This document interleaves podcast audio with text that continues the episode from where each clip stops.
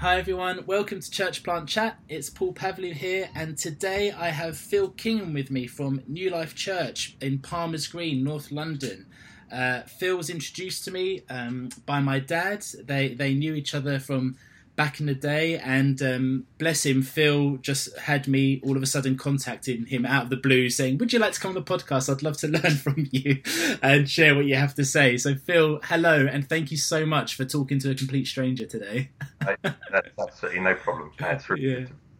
Yeah. So, so Phil, I I know you said you've listened to some of the podcast in preparation for today, and so you'll know the question that I start with is, what's what's the strangest thing you've experienced whilst planting, or, or in your years of evangelism so far? I think there are there are billions of strange strange stories, but um, it. I was thinking about this question and just thinking, actually, most of church planting is pretty weird because actually we're, you know, I have all sorts of plans for life, but God seems to have different plans to me, and so I, would like to say that I've learned to listen to the Holy Spirit, but I'm not sure that I'm still any good at it. Is that he still has to slap me around a bit to get me to wake up. But there's there's one particular story that that typifies it. Before we actually got cracking church planting here, I was a youth worker for many years. So I used to run a um, a charity called the Enflame Trust, hmm. working mm. at North London, working across a whole load of churches, and um, so I was focused on youth, and I um, I don't think I was any good at being a youth worker so much, but I did have a real passion for reaching teenagers. And so we planted this church, and I was also helping out um, with doing some teaching at the Enflame Trust. And on a Monday morning, I was walking back up the road because it was uh, their office was local. Walking back up to the road, up the road towards where I lived, and, and it had gone really badly. I'd done a three-hour training session, and for some reason, I just felt dreadful, you know. Mm. And I, I walked back up the road, and I I was um, about halfway home, and I said to the Lord, well, I said, well, that was dreadful. um, you know, uh, is there anything that you can do to redeem my morning? Because I think I really let you down this morning. I really did a bad job. And the Holy Spirit said to me really clearly, you see that old people's home there? He said, go in and offer your services as a chaplain. I just thought, really? That's, you know, I, I work with teenagers. Why would I go in to work with an old people's home? Um, but anyway, so I in, reluctantly I, I went in and I just stood at the desk and this lady came to the desk and said, "Can I help you?" And I just said, "You know, I'm I'm a local Christian pastor. Um, is there anything I can do to serve you? Anything? You know, I, I just wondered if I can help." And uh, she looked at me. She said, "Who sent you?" I, I, said, "Well, I, I don't really know. I, you know, I just was walking past and." Um, I know of this home from someone I knew a long time ago that, um, and I think her father's here, but I don't know anything about where. and she said, "Well, the answer is yes, you can help us." She said, "The strange thing is, I just put my phone, put the phone down to the local um, Catholic church, and I've been asking them to come in for three years, and they're too busy." And so I put the phone down. She said, "I'm a Christian." I put the phone down and said, "Well, Lord, I give up." If you want someone to come, you'll have to send them. oh wow! so, you know, it was a bit of an odd one, but to track back a little bit, when we planted, one of the things, I guess, one of my strategies, if strategy is the right word, because I didn't really know what else to do, is just to walk and pray. So I would walk every day, twice a day, around the area, just praying. Mm. And one of the things I prayed was, God, show me the poor show, you know, because the gospel is good news to anyone. If the mm. gospel is not good news to the poor, it's not not not the gospel. So I mm. said, show me the poor because I want to I want to know who the poor are. I know that they're not necessarily about their bank account, but show me mm. who who you're calling us to. And uh, I prayed that, and God never spoke to me about it. Mm. So for two years, I've been praying that. And when I went into this um, home, she said to me, "Okay, will you come in every day?" And I said, "No, I can't do that, but I'll come in. One, I'm in three weeks, um, once a week, and I'll try and do something that is, you know, like a service that will help them. And um, so my first week I went in and I really didn't know what I was doing because I discovered that most of these people had dementia or Alzheimer's. Right. almost exclusively that that was who it was for at this particular home. And um, and I stood up and I just said, "Hi, I'm a local pastor. My name's Phil. Um, uh, it's really good to be with you here today." And this strange thing happened. Uh, it doesn't happen to me a lot, but I just felt as though Jesus was standing right on my shoulder and whispering in my ear. He said, "You asked me to show you the poor," mm. and I just lost it. I, I just, yeah. I couldn't do anything for the next five minutes. I just, but just weep. Yeah. And that was the beginning of the home is closed now, but that was the beginning of three and a half years of very, very fruitful ministry where we yeah. saw, you know, not hundreds, but I, I had the privilege of leading maybe 16 to 20 people wow. to Christ. And before they died, many of them mm. uh, died within weeks of them actually receiving Jesus. And oh gosh, that's amazing. Watching God reach past communication barriers into people with such advanced dementia that, that they could hardly speak. Mm. Wow. Uh, so it was a, a real privilege for me. yeah. And, and seeing so there, there, are lots of kind of weird stories like that where I'm I've got my mind set on going somewhere and God just says no. Yeah. This is what I want you to do. I know that one. yeah, yeah, I, and I, I, probably don't know it well enough because I can see it happening more and more. well, yeah. boss, isn't he? So yeah, yeah, yeah. The, all the shots. yeah.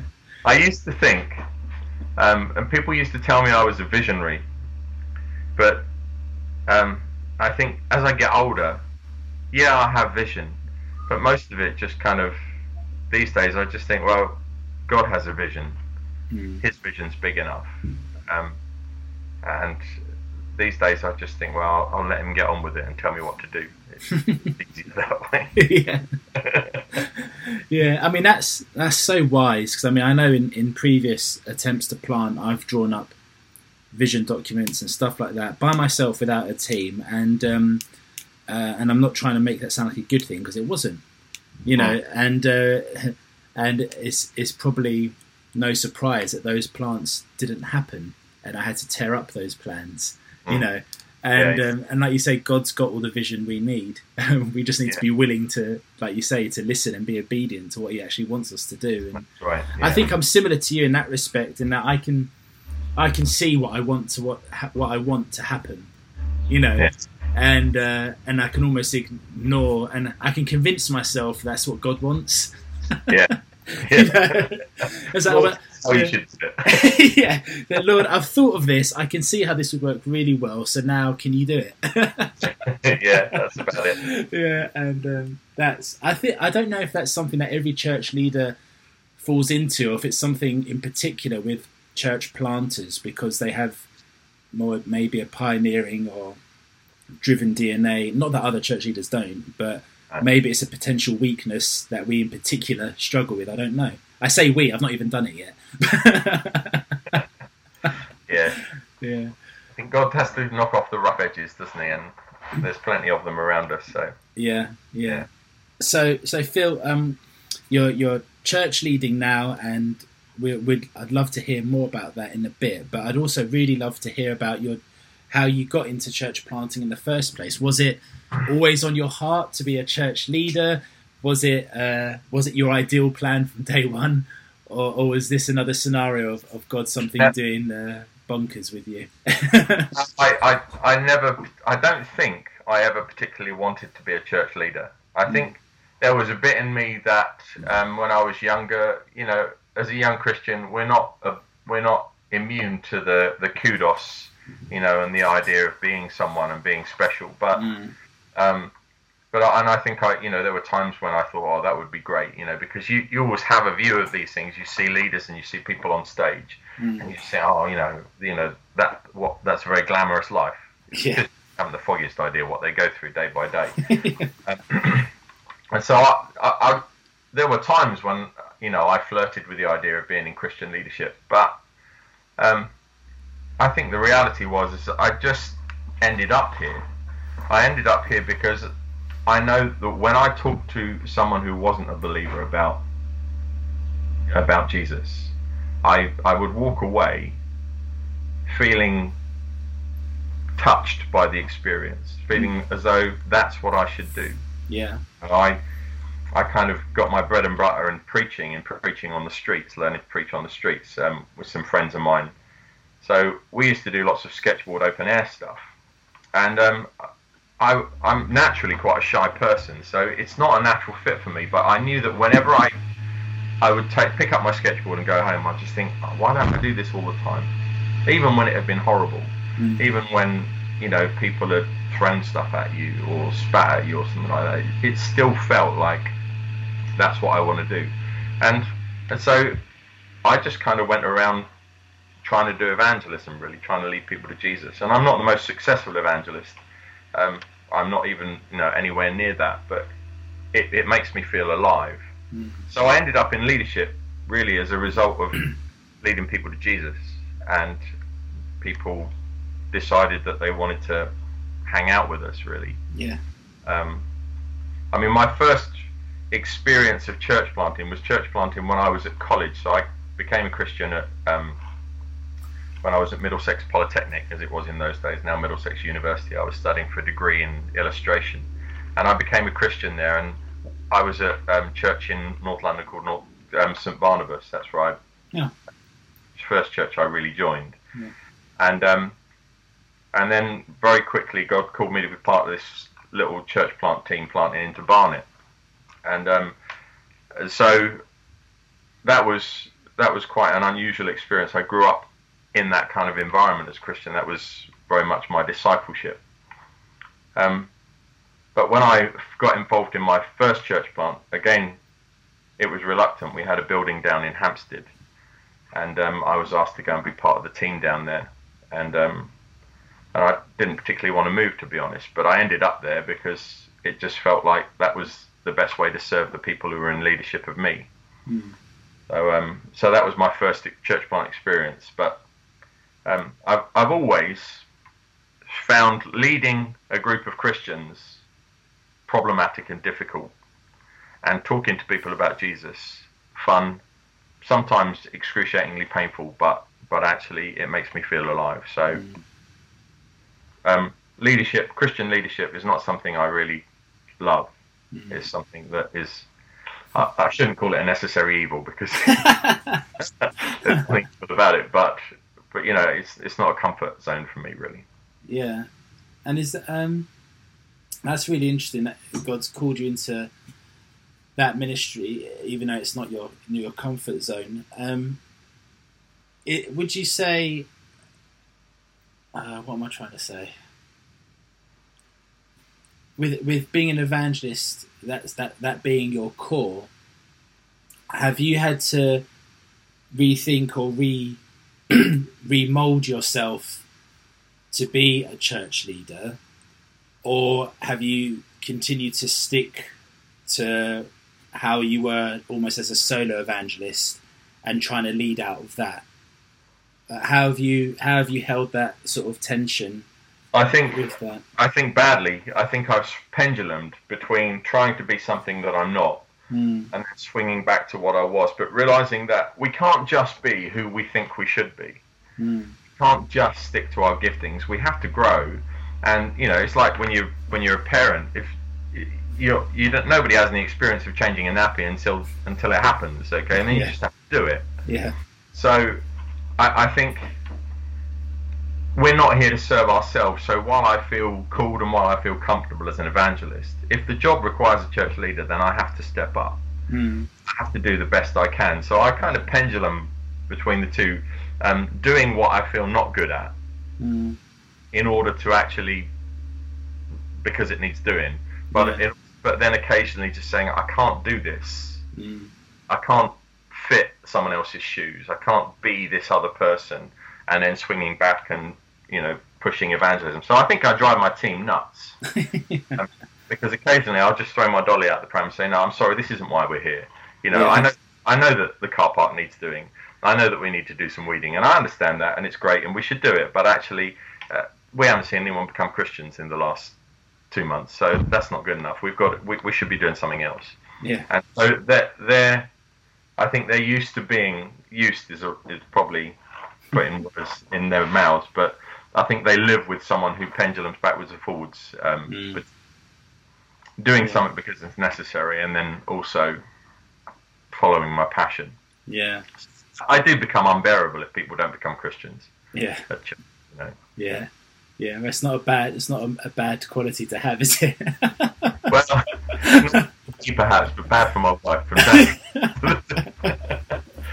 But I suppose that's somebody said on here on this podcast. I think it was Helen Shannon, who you might know from Yeah. St. B's days. Um, she said it's so important to put people in, get people on your team who are different to you. yeah, And I can see that now with what you're saying, in that you hold them to account in evangelism and conversion growth, Yeah. And they kind of hold you to account in yeah. some of the stuff that an evangelist may deem as being a bit more mundane or unnecessary, um, which I get. you know, I think if if my team were all like me, we wouldn't have a church. yeah, yeah, It Yeah. wouldn't work. So, yeah, yeah, and it's, I think that's the tension of team, isn't it? Is that Mm. you surround yourself with people who are actually not like you, but then you've got to live with each other. Because, um, I mean, I. I like my own company and I like doing my own thing, and I usually know how I want things to happen. Mm. And you know, as soon as you get married, you realise that doesn't work. Amen. You, got, you have to do team. You got to raise kids as a team, and Yeah. you have to do church as a team. yeah, And I think it. I think when we planted in Palmer's Green, it was important for me um, that we came up with a model of stru- uh, a, a model of church leadership that echoed this. So before we even started, really, I said, I, I need a team around me that don't just say yes. yeah, and I need a team around me, that, and I, I promise you that I make decisions on my own, yeah, no matter how frustrating, and this will kill me, yeah, um, but I will not make decisions, big decisions, without a unanimous agreement across the team. yeah. And uh, sometimes that's really hard, but, but actually, I think it's a really good thing as well. I think it's been good for us. That's such good advice because I could. I think I, I I carry similar personality traits. I like my own space. Mm. I, I know I'm competent enough to do stuff by myself and in my own strength, which is also a big weakness for me. Um, so I know I'm going to need strong team who are willing to say no. No, you need to rethink that because I, you know, I know I have the potential to, to, to just bulldoze or race my way through if I haven't got those strong people around me to keep me in check. So, and hey, if nothing's taught me that, marriage has. yeah, so um, I, I think that's really wise, and it's humbling, isn't it? Yeah, It's Yeah. humbling, and I can only begin to imagine how frustrating it must be when you can see the way ahead in your own mind, but then there isn't that unanimous yes to go forwards with it. And I can't. I mean, what what sort of things do you have? Any healthy habits or little things you do to help you cope with that when it happens, or do you just flip the lid and break something? um, I think. Well, I think I walk a lot.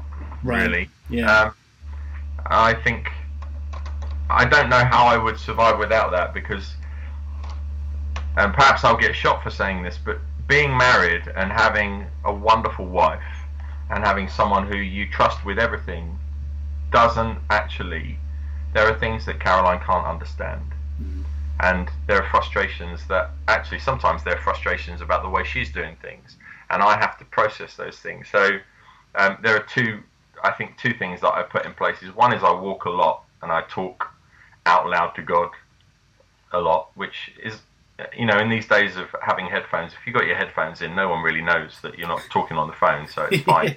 That's a So great you can have tip. a long chat with God. Yeah. no one thinks you're too weird but I walk a lot and I talk a lot. And the other is is you know like when I met your dad mm. or when we became much better friends is we were part of a core team of church leaders who just got together and prayed together and confessed our sins and confessed our weaknesses and our struggles Mm. and just you know the team outside of the team I Mm. think was really really useful. I found that a, a godsend.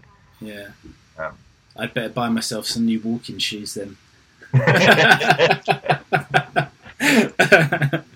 I mean, there was a point um, a few years ago, about three years ago, where um, it- there was I, I suddenly became very ill.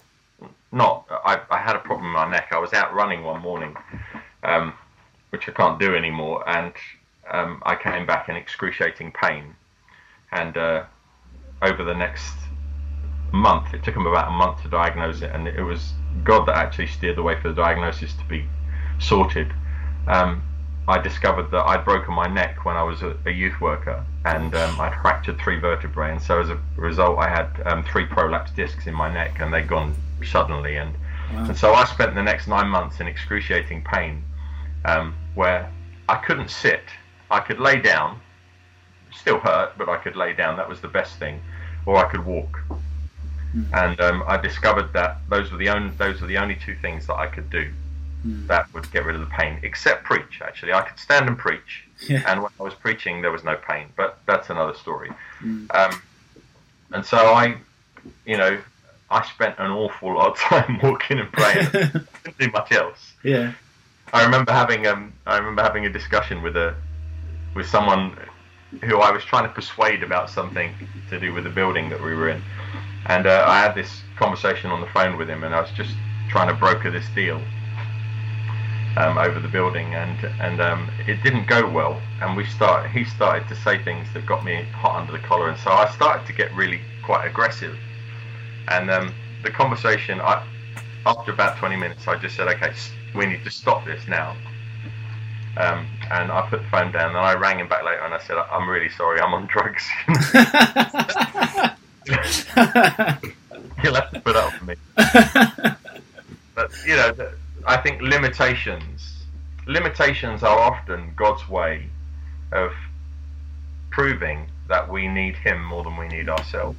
And I guess that's a lesson for us in the middle of the COVID situation. Is that we can't always do what we want. Mm. And if we could do what we want all the time, we'd probably be dreadful. yeah. God actually limits us very yeah. often in order to make us depend on Him and, and lean on Him. yeah. Uh, it wasn't nine months that I'd like to repeat, but yeah, it was useful for me. Yeah, yeah, that's amazing. Um, Phil, you um, before we started recording, you shared a story about a light box with me.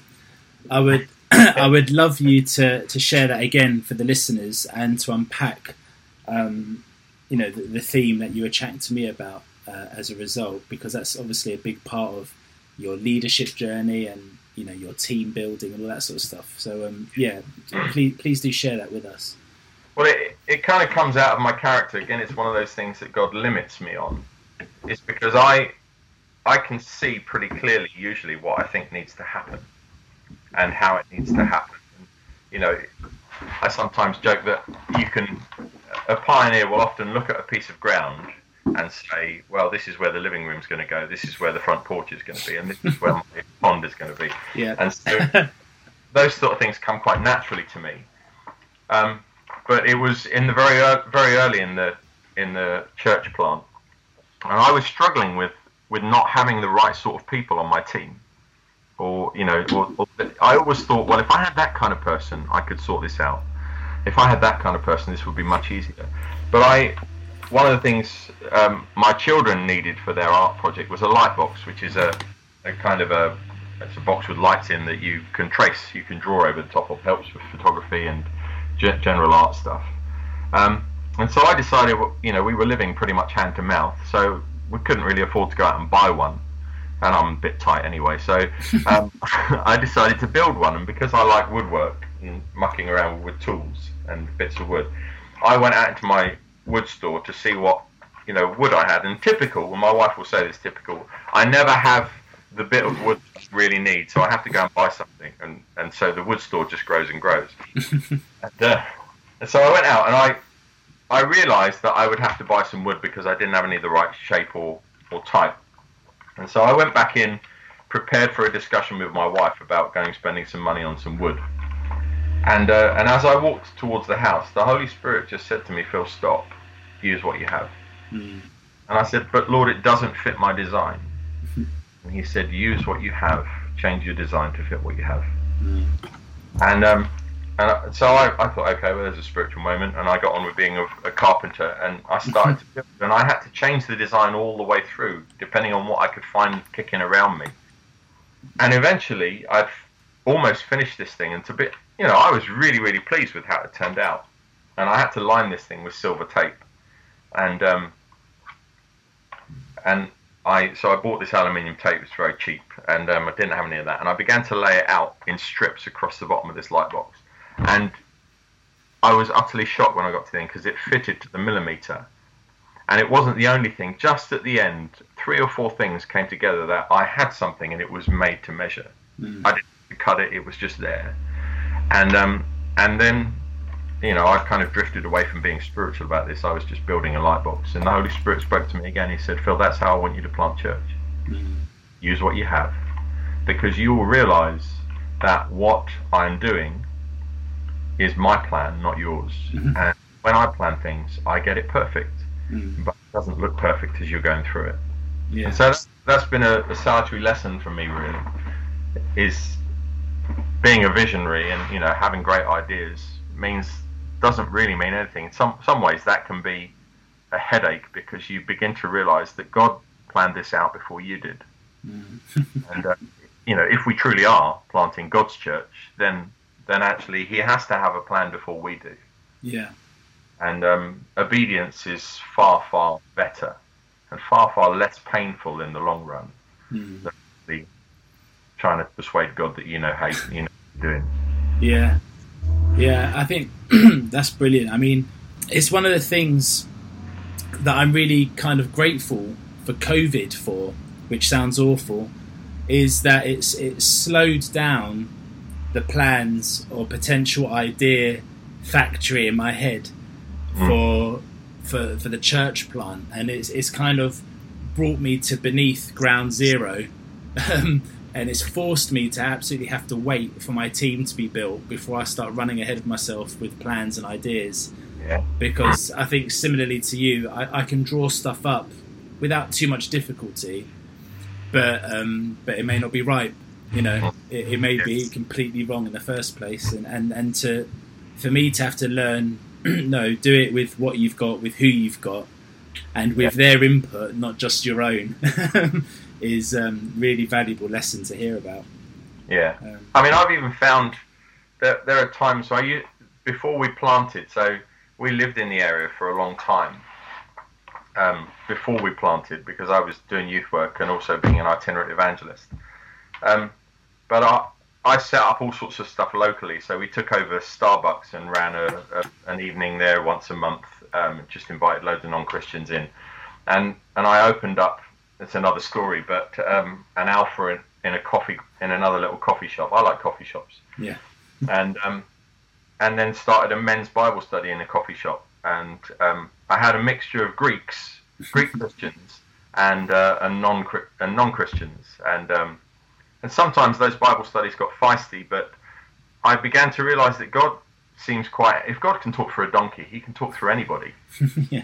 And, and, you know, some of the times that there would be a non-Christian would say something and it would just completely be God's voice into the Bible study. um, and it would just be a wake up out of the religious, yeah, we know what we're doing, we're clever kind of stuff. Yeah. And, and um, God just has a way of breaking through. Yeah. And doing stuff that's that's left field.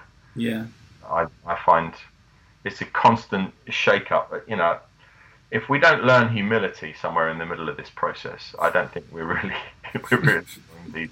Yeah, yeah, and uh, yeah, uh, you've mentioned that the plants in Palmer's Green. You lived there for a bit before, and you had some Greeks on your team. Are you willing to unpack a little bit about the influence of, of different nationalities and their kind of stereotype character traits, how they influence forming community and and the pros and cons of that, and how that's shaped some of your outlook on how to build community. Yeah, sure. Um, I mean, when we when we were planting before, we were down in Hampstead, as I say, and it was it was quite monochrome there in terms of culture. Mm. Um, although we lived on a border of um, between extreme poverty and extreme riches, um, it was all very similar culture-wise. When we came up to Palmer's Green, um, you know, again, I didn't want to live here, but God very clearly led us here, and we got this house, Palmer's Green, and I was. They used to call it Palmer's Greek because it is almost. Um, it used to be at one point a massive Greek Cypriot community. Yeah, I can see why you didn't want to live there. I'm Greek Cypriot, so I can say that. within, about, within about a month, people were saying, you know, where did you live before? And I said, we lived in Hampstead. They said, oh, that must have been lovely. And I said, to be honest, no, I love it here. Mm. I have fallen in love with this place. And they said, what do you love about it? And I just said, well, I think, I, I'm not entirely sure, but I think the Greek Cypriots brought something with them Mm. from their culture, from Cyprus, which is really precious to me, and that's the love of community. And Mm. you know, I, I, I used to joke that you could tell when spring was come, not because the birds were singing, but because the barbecues started firing up. yeah. But Greeks love getting together, and they Yeah. love eating together. They love hospitality, and I learned so much about that. Yeah. And so, you know, the very early days of the church plant was just a meeting in our home where we would worship together with all of the kids, Yeah. and we would eat together. Um, and eating was just as much part of worship as singing was, Yeah. and, and preaching.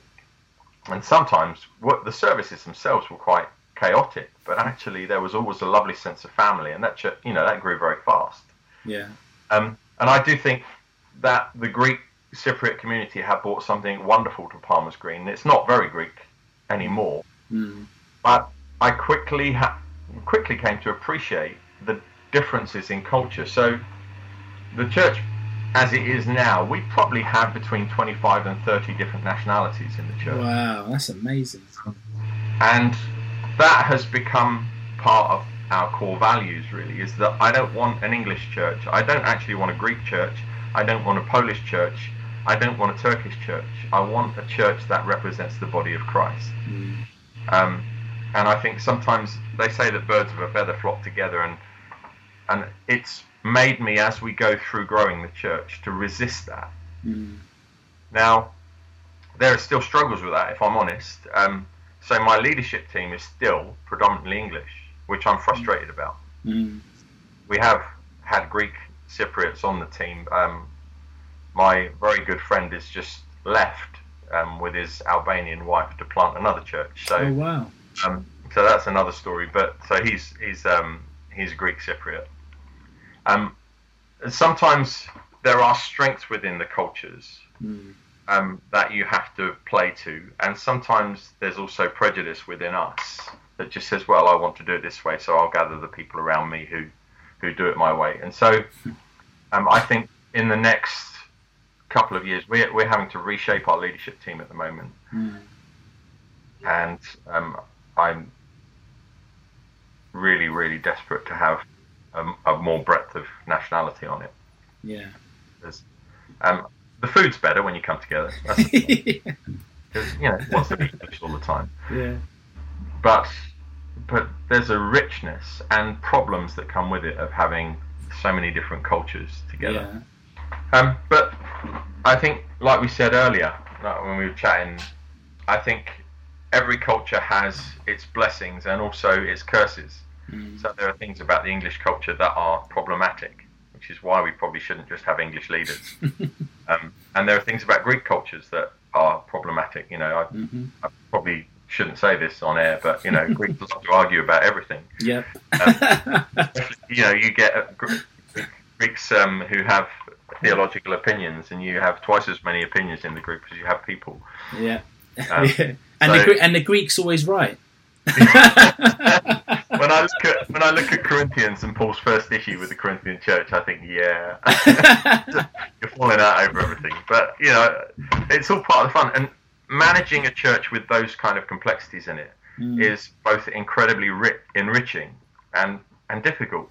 And we always try and steer away from the things that make life life difficult. But I think when we do, we lose some of the blessing. Well, we lose most of the blessing, if I'm honest. Mm. Yeah. So I love multicultural church. It gives me a headache every week, but um, it's a headache I would much rather have than have things Mm. uh, clinically decent. yeah. Um, so I'm, and you know, Palmer's Green is becoming much, much more culturally diverse, and I think it's important for me that the church reflects the community that it's Yeah. in, Yeah. that it actually has the kind of people in it. So there was a point when we just said, I got the team together. I said, okay, we need to pray for some Turks. um, you know, I, I don't have a particular burden for Turkey, but I realised that opposite the church, there's a massive Turkish Turkish community. We need Turkish people in this church. On a completely slightly separate note, do they still have that Greek bakery there called Aroma on the high street? Oh yeah, Yeah, yeah. yeah, yeah. The, the halloumi and lountza sandwiches are great there. You've got me hungry now. I just want to go out and get the barbecue. There's a great little Greek cafe opened up the road. Um, well, it was a couple of years ago, um, called Milk and Honey, Mm. and I was just amazed that I don't know why all cafes don't do this. For the first um, two days of being open, they just served free food on the on the forecourt of the, Yeah. you know, just giving away. And I said, why don't why don't other people do this? You know, it's Yeah. instant success. Yeah, and I can I can completely relate to your love of um, being on in and around that high street and community. So uh, we live in Milton Keynes. Milton Keynes is a fairly new city. It's all divvied up into grids. Yeah, You don't get much high street buzz. You have a centre which has most of that buzz. You've got one or two grids which have a high street.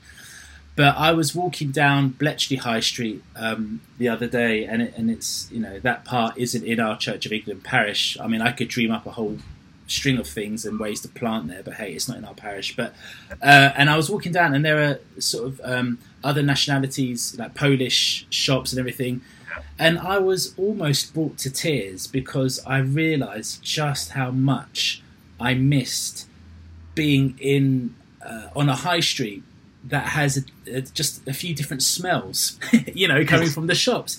And Yeah. I used to love that about living in North London. It's probably one of my, you know, I've lived in Southgate, I've lived in Enfield, I've lived in Potter's Bar, Edmonton, Finchley, Barnet, and whichever one I lived on, there would be a high street with ten different, at least, nationalities and different shopkeeper, uh, and and I desperately missed that here in Milton Keynes. And I don't think I realised how much I missed it until I walked down that high street a few weeks ago, ironically, to get stuff for the barbecue.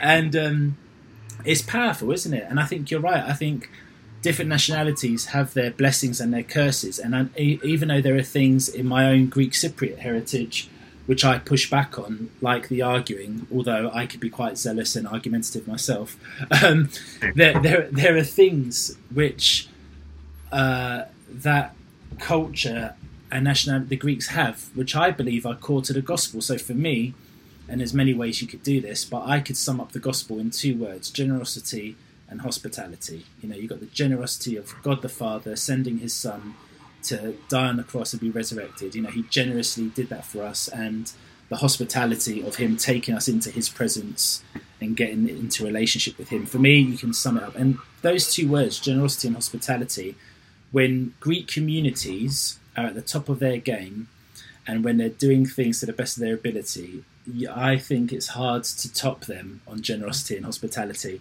And so I can see through my background and heritage that actually there are there are really good things that can be pulled into visions and values of Christian ethos and DNA. But Yeah. equally, like you say, there can be some really annoying things. And the fact that you're still in church leadership after leading some Greeks is phenomenal. I mean, how you haven't been given a medal yet, I don't know. I mean, uh, my wife's English. I wasn't brave enough to marry a Greek woman. So- Uh, Yeah. I, Caroline and I honeymooned in Larnaca and Cyprus. oh, nice. uh, Yeah. and that was the first experience of Cyprus. And I, I remember very affectionately the church that we visited out there, Mm. um, and how kind they were to us. So I, I think there was a little bit of me that when we actually moved into Palmer's Green, I just thought, actually, I really like these people. Know, Yeah. and, and like yourself, I can be argumentative and picky as well about the finer points of theology. So um, I think it's maybe there's a bit of Greek in me as well. I don't know. Yeah, they've rubbed off on you. yeah, they have a way of sort of swarming in and taking over, don't they? yeah. They- Well, blessing, they swarmed in and took over Antioch. So, uh, yeah, as, as we said earlier, the first Yeah. non-Jewish church. You know, I, yeah. and Barnabas was from Cyprus, wasn't he? Yeah, I think so. Yeah, oh, do you know? Funnily enough, I was trying to read up on him the other day because um, I don't know. I felt a bit prompted that he wouldn't be a bad bloke to get a few values off of for the church. Yeah. uh, you know, uh, but maybe it's just because I come from St Barnabas back in Finchley. They, it's, it's it's in my DNA, maybe. Um, Phil, we're, we're going to draw to a close in a minute. I mean, I could chat all day about all this stuff with you. It's been brilliant. But um, and there's a whole bunch of questions that I'd normally ask, which I haven't because we've gone on off on wonderful tangents. But um, if I could just stick to one, and that would be, what one encouragement or one piece of advice would you give to a, to a new church planter such as myself, or to somebody even thinking about it in the first place? Not that you haven't given any already, but if you could just pick one thing. Um, I mean, it's what we mainly talked about, really. Um, years ago, someone said to me, I asked the same question. I said, "What what defines your Christian leadership?" And he said, "Pray and obey." Pray and obey, yeah. And um, and it's not a new phrase. I'm sure that many people have said it. I think Paul Yonggi Cho is famous for saying that. Mm. Um, a church growth conference, you know, that's how we build church. We pray and we obey. But if it is really simply that, is that we need to remind ourselves that we're not in charge. Yeah. And and the day we are is the death of the church.